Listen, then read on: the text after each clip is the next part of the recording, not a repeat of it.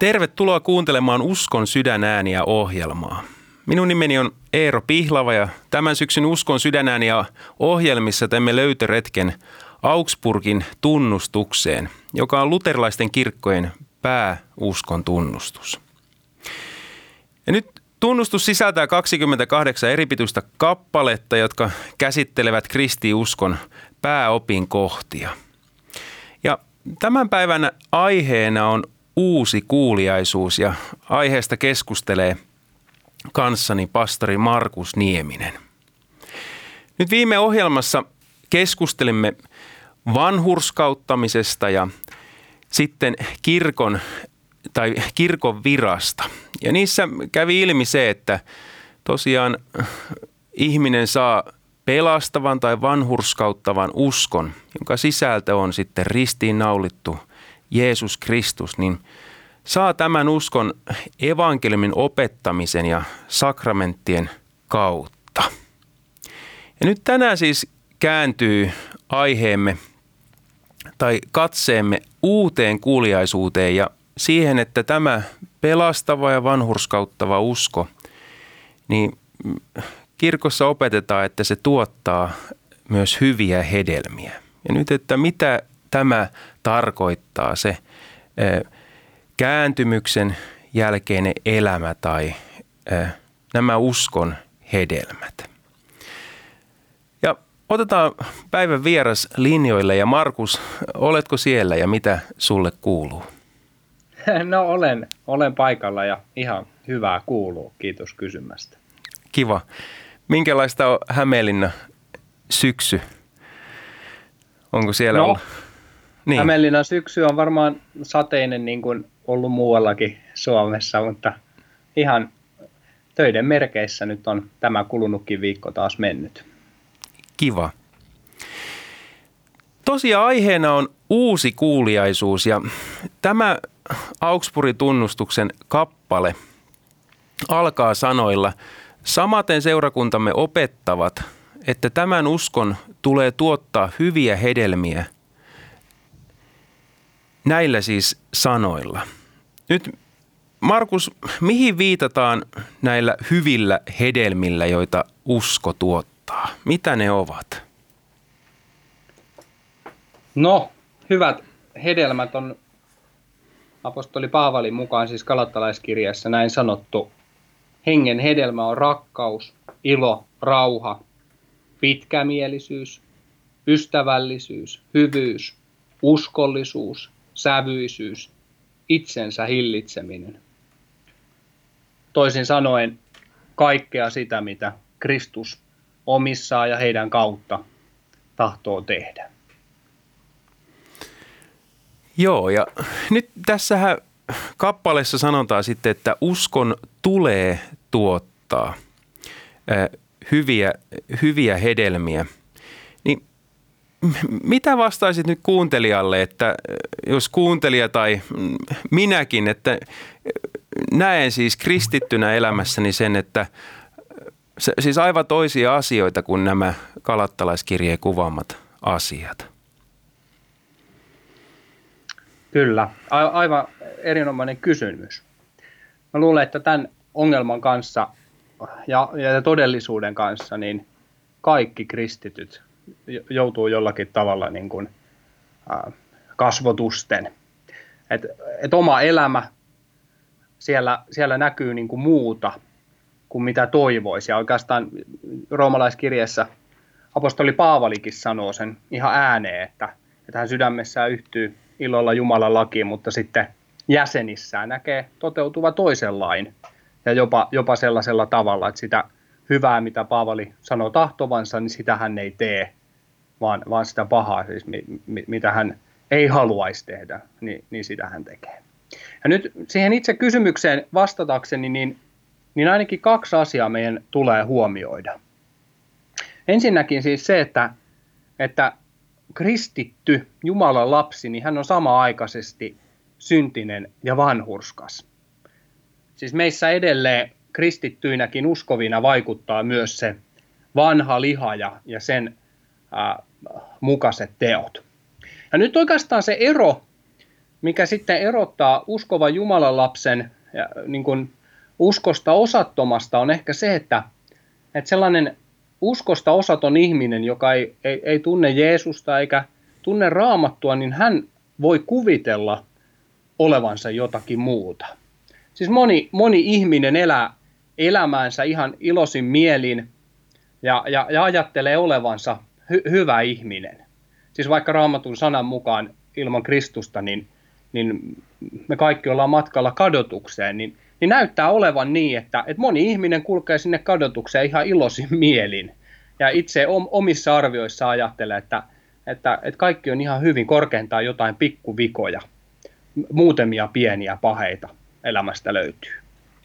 Mutta sitten kun Jumalan pyhä henki saa sen lain saarnan kautta tätä asiaa ja, ja lain sanan kautta kirkastaa, niin pikkuhiljaa se oma näkökyky alkaa tarkentua. Ja, ja, ja alkaa tapahtua se, että, että ne omat syntitottumukset ja, ja väärät motiivit, niin saa tulla valoon sellaisella tavalla, että niistä voi itsekin tulla tietoisiksi. Ja itse asiassa se Jumalan pyhittävä työ meissä, niin se on kahtalaista. Siis se on sitä armon syvempää omistamista, mutta se on myös sen synnin syvempää ymmärtämistä ja mm. näkemistä. Kyllä.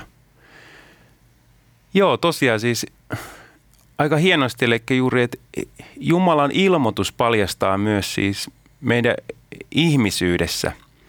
Se ei vaan ilmoita evankeliumia, vaan sitten juuri sen, että ihmisyydessä, että mitä me olemme Pyhä Jumalan kasvojen edessä. No tota, ehkä vielä sitten kysyisin tähän, että, että uskon tulee tuottaa hyviä hedelmiä, niin tosiaan siis, että se on, sanoit, että se on pyhän hengen työ, eli on syvenevää sitä synnin tuntoa, mutta että myös siis sitä halua yhtyä siihen Jumalan lakiin. Niin voisitko vielä kuvailla sitä, että mitä, mitä käytännössä siis se on, että, että millä tavalla ne hedelmät syntyy tai tarvi, tarvitseeko sitä ajatella? Syntyykö ne Joo. itsestään? Joo, tähän on mainio kysymys. Nyt, nyt taas sanoisin tässä asiassa niin, että, että musta tuntuu, että tämä on sellainen kysymys, mikä me kristityt, äh, tämä on meille usein ongelma. Ja, ja me ehkä niin kuin raamatun sanaa vähän niin kuin, äh, saatetaan ajatella siihen tapaan, että, että minä olen kyllä pelastettu ja, ja Jeesuksen oma, mutta sitten minun elämässä ei, ei tapahdu näitä asioita, mistä raamattu puhuu ja missä siis vika. Mm. Mutta, mutta raamattu ei niin kuin tällä tavalla sitä asiaa problematisoi. Tartun Matteuksen evankeliumin seitsemännestä luvusta Jeesuksen omiin sanoihin. Jokainen hyvä puu tekee hyviä hedelmiä, mutta huono puu tekee pahoja hedelmiä. Ja sitten vielä sanotaan, että ei saata hyvä puu kasvaa pahoja hedelmiä, eikä huono puu kasvaa hyviä hedelmiä. Ja nyt mua ainakin jotenkin niin kuin suorastaan ilahduttaa se helppous, minkä Jeesus tässä tuo esille – et se on näin itsestään selvää. Hyvä puu tekee hyviä hedelmiä ja se ei suorastaan saata tehdä huonoja hedelmiä. Mm. Ja, ja nyt mä niin ajattelen, että, että se mitä me voitaisiin kristittyinä opetella, niin olisi enemmän kysyä sitä, että, että olehan minä osallinen tuosta hyvästä puusta, siis siitä kolkatan työn ansiosta, eli, eli Kristuksen evankeliumista. Mm. Että, että kun minä olen siitä osallinen ja elän elän seurakunnan yhteydessä, näiden armovälineiden yhteydessä, niin kyllä Jeesus sen oman hyvänsä, hyvän työnsä tekee. Mm. Ja tekee siitä huolimatta, vaikka minä en sitä osaisi oikein nähdä tai havainnoida. Mulla on sellainen olo, että ne hyvät hedelmät on enemmän tarkoitettukin meidän lähimmäisille. Joku sanoi joskus sillä ihan hauskasti mun mielestä, että, että jos me kovin niitä omia hyviä hedelmiä saataisiin nähdä, niin me syötäisiin ne. Joo. Kyllä. Tämä on, tosiaan ajattelin, että viime ohjelmassa oli juuri kirkon virka aiheena ja siinä sanottiin, että sanaa ja sakramenttina välineenä käyttäen lahjoitetaan pyhä henki. Jotenkin tässä just tulee tälläkin tavalla siis henki tulee niiden kautta ja tosiaan siis kysymys on juuri, että olemmeko yhteydessä siihen hyvään puuhun, eikä niinkään sitten suoraan niistä hedelmistä. No Markus, teksti jatkuu sitten tämän kappaleen teksti näin. Hyviä Jumalan käskemiä tekoja pitää tehdä sen tähden, että se on Jumalan tahto. Ei siksi, että luottaisimme ansaitsevamme näiden tekojen avulla vanhurskauden Jumalan edessä. Nyt jos ymmärrän oikein, niin tämä siis teksti eroittaa hyvien tekojen tekemisen sen tähden, että se on Jumalan tahto, siitä, että ne teot olisivat ikään kuin ihmisen ansio, ansiona pyhän edessä, sellaisesta motiivista tehtyjä. Nyt osaatko selventää kuulijoille ja kuulijoille sitä, että miten nyt käytännössä siis tämmöinen kaksi suhtautumistapaa tai miten tahtookin kuvailla sitä, niin miten tällaiset, sanotaan nyt suhtautumistavat hyvin tekoihin, niin eroaa toisistaan? Ensinnäkin on varmaan kyse siitä, että, että meidän mm. ei tarvitse eikä meidän pidä tehdä hyviä tekoja siksi, että me niillä tai niiden kautta ajattelisimme voivamme jotenkin ostaa Jumalan mielisuosion tai että isä nyt meistä enemmän tykkää siksi, kun me tätä, tätä tehdään. Vaan, vaan oikeastaan äh, mitä tulee niin kuin meidän pelastukseen, niin siinähän Jeesus on tehnyt jo sen suuren hyvän teon meidän puolestamme ristillä ja siis lahjoittaa kaikki ne omat äh, hyvät tekonsa meille, eikä me siihen voida mitään lisää ansaita vaan, hmm. vaan se on niin kuin täydellinen ja riittävä. Mutta sitten tämä, mitä tässä tekstissä puhuttiin siitä, että, että se on Jumalan tahto, siis hyvien tekojen tekeminen, niin siinä mä niin kuin ajattelen, että siinä niin kuin näkyy se meidän isämme, siis taivaallisen isämme rakkaus lapsiaan kohtaan. Nimittäin siis Jumalan käskyt, nehän on rakkautta, eikö vaan?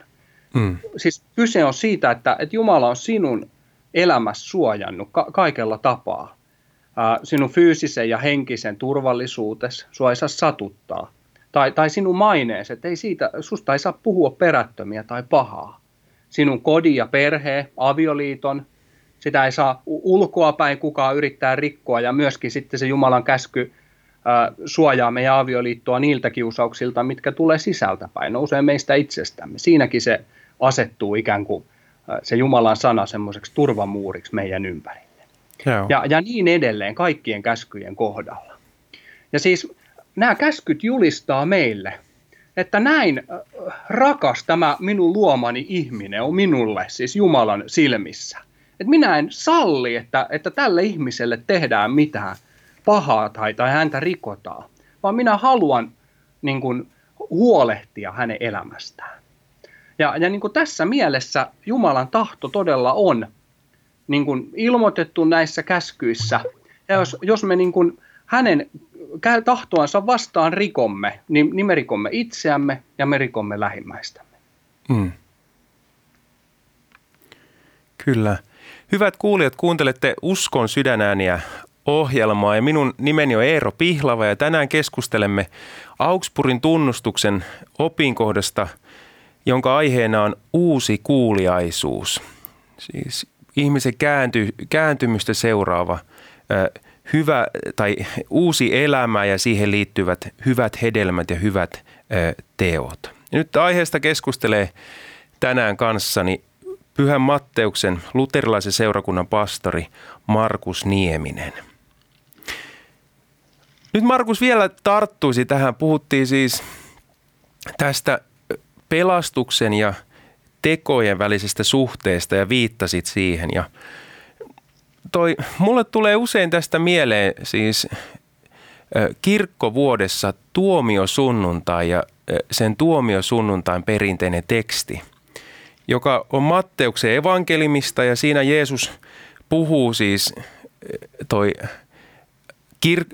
että hän palaa kirkkaudessaan päivänä ja asettuu tuomiolle – ja sitten siinä kerrotaan tällaisen kielikuvan kautta, että, että hän tuomitsee ja siinä sitten toiset niin kuin la, lampaat tekojen tai minkä perusteella la, jakaa ihmiset lampai, lampaisia vuohiin.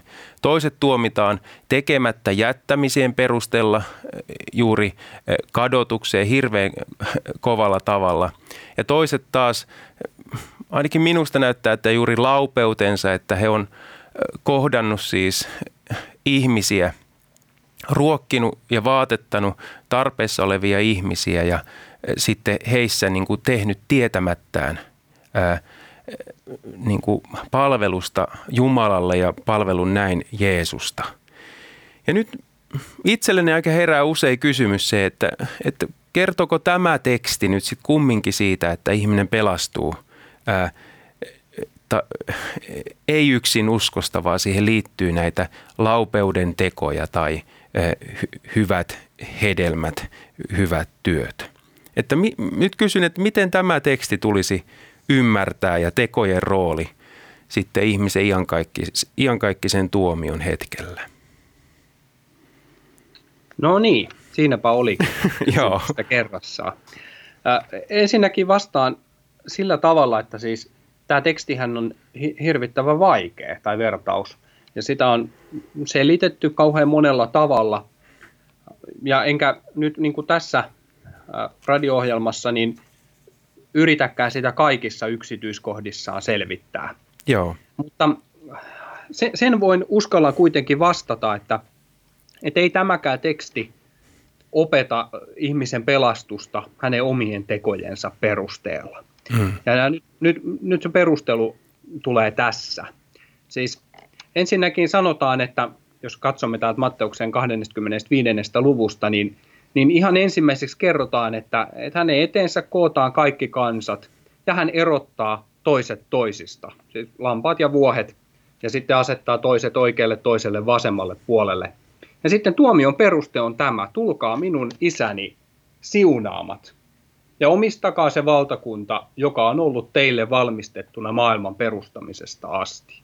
Mm. Sitten, sitten toiselle joukolle vastataan, että, että menkää pois minun tyköäni te kirotut. Siihen kaikkiseen tulee, joka on valmistettu perkeleelle ja hänen enkeleillensä. Tässä on kaksi tämmöistä raamatullisesti aika isoa sanaa, siis toinen on tämä isän siunaamat eli siunatut ja, ja toinen on tämä kirottujen joukko. Jos me ajatellaan raamattua, niin, niin on kaksi lukua, raamatussa, jotka puhuu erityisen paljon siunauksesta ja kirouksesta. Toki koko raamattu puhuu. Mutta viides Mooses, Mooseksen kirja, sen 28. luku, niin se on oikeastaan tämmöinen luettelo ää, siunauksista ja kirouksista. Ja sen, sen luettelon ajatus on se, että, että Jumalan laille tai kuuliaisuus Jumalan laille tuo kansan elämässä siunauksen, mutta tottelemattomuudesta seuraa kirous. Mm. Ja, ja sitten on lueteltu, että minkälaisia siunauksia siis tästä kuuliaisuudesta seuraa, ja sitten minkälaisia kirouksia siitä tottelemattomuudesta seuraa. Ja nyt sitten Uuden testamentin puolelta se toinen äh, keskeinen tätä asiaa käsittelevä luku raamatussa on kalattalaiskirjeen kolmas luku, jossa Paavali sitten kertoo näistä siunauksista ja kirouksista – ja otan sieltä oikeastaan kaksi jaetta, jotka riittää meille nyt tämän asian selventämiseen. Joo. Kristus on lunastanut meidät lain kirouksesta, kun hän tuli kiroukseksi meidän edestämme. Sillä kirjoitettu on, kirottu on jokainen, joka on puuhun ripustettu. Että Abrahamin siunaus tulisi Jeesuksessa, Kristuksessa pakanain osaksi, ja me niin kautta, ja me niin uskon kautta saisimme luvatun hengen. Siis Kristus on lunastanut meidän kirouksesta. Hmm. Hän tuli kirotuksi meidän edestämme. Siis hän on ottanut sen kirouksen osakseen, joka kaikille lain rikkojille olisi kuulunut. Koko langenneen ihmissuvun sen kirouksen, joka meille olisi lain rikkomisen perusteella Pyhä Jumala edessä kuulunut. Ja hän on tehnyt sen, jotta Abrahamin siunaus, siis se luvattu siunaus, tulisi Jeesuksessa Kristuksessa pakanain osaksi, että me uskon kautta saisimme luvatun hengen. Toisin sanoen, uskon kautta me olemme osalliset siitä siunauksesta, jonka Jumala oli jo luvannut Abrahamille äh, siitä siunatusta siemenestä, jonka kautta kaikki kansat tulee siunatuiksi. Kyllä. Hienot, hienot raamatun kohdat ja tuli mieleen tuossa, että kun puhuit siitä helppoudesta, miten hyvät hedelmät, että raamattu ei problematisoi sitä ja ne, ne tulee valtava helposti niin kuin kristity elämässä ja me ei ehkä niistä tiedetäkään. Niin ajattelee, että, että ehkä tässäkin Matteuksen evankeliumin kohdassa on, siinäkin puhutaan siitä helppoudesta niin, että nämä, jotka sitten tuomitaan vapauteen, Kristus tuomitsee heidät vapauteen, niin että siinä on tämä siunaus ja sitten, että heidänkin ne laupeuden teot, niin ei he tienneet niistä. Jotenkin ne on ollut niin helppoja, että he ei edes kiinnittänyt huomioon. Eli voi ajatella tosiaan, että pyhä henki on näin sitten Kristuspuu yhteydessä saanut vaikuttaa näitä asioita. Joo, siis sehän on, niin kuin sanot, niin suorastaan niin kuin melkein huvittavaa tai, tai jotenkin hämmentävää se, että miten, miten sitten nämä, nämä kyselee, nämä siunatut herralta, että herra, milloin me näimme sinut nälkäisenä tai janoisena? Kyllä. Ja tota, sitten olemme ruokkineet ja, ja palvelleet ja tehneet kaikkea hyvää ihan huomaamattamme. Että se, se on kyllä aika hauska. Kyllä.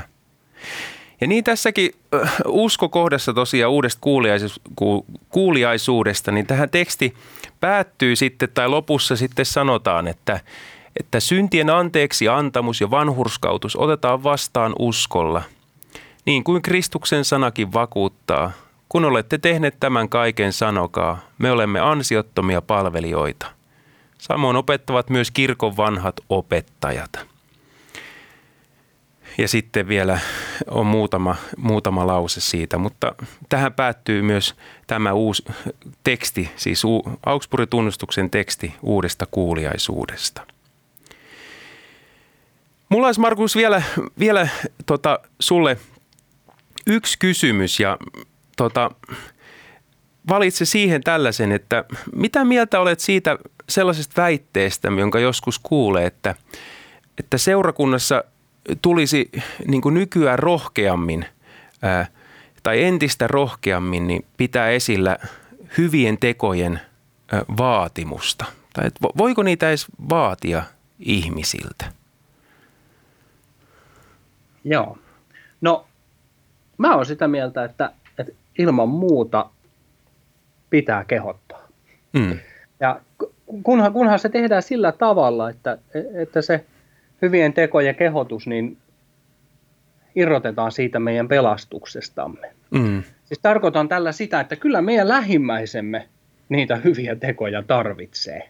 Mm. Ja, ja, ja tässä asiassa, niin, niin, koska se meidän vanha liha mielellään niin kuin ottaa vallan meissä, niin, niin kyllä meitä niin kuin tarvii herätellä. Meistä jokainen tarvii sitä. Ei se toisten palveleminen ja, ja, ja tota itsensä hillitseminen, niin ei se ole aina se mieluisa ja, ja mukava vaihtoehto. Kyllä sitä herätystä tarvitaan. Kunhan, kunhan se sitten se koko ajan, se, se sanoma samalla on, että me ei tehdä tätä pelastuksemme tähden, vaan nimenomaan niiden lähimmäisemme tähden, lähimmäistemme tähden. Kyllä. En mä tiedä, kuinka, voiko näin edes sanoa, mutta, mutta joskus on kuullut vähän tähän tyyliin sanottavan, että varsinaisesti Jumala ei niitä meidän hyviä tekoja tarvii, mutta lähimmäiset tarvii sitäkin enemmän. Hmm. Ja, ja tähän tapaan mä sen asian kyllä ymmärrän. Kyllä.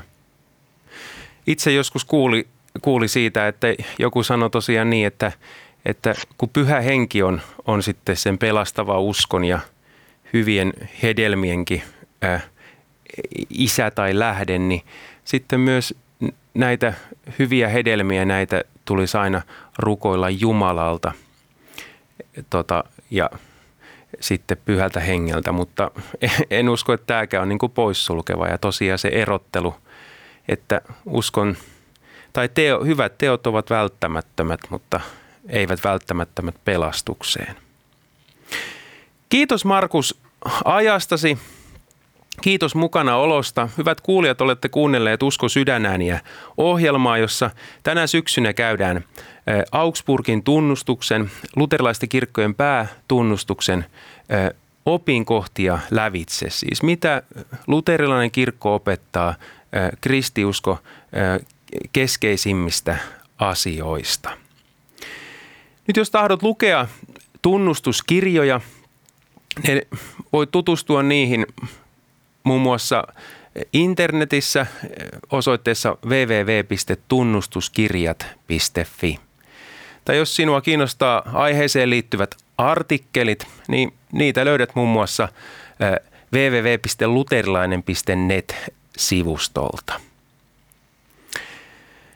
Tosiaan toivotan teille hyvät kuulijat hyvää Jumalan siunausta ja pyhä henki vaikuttako, että sitten kaikki ne hyvät sanat ja kehoitukset, mitä elämässä sitten ollaan kuultu ja raamatusta löydetty, niin muuttuisi myös hyviksi teoiksi, teoiksi ja päätöksiksi elämässämme.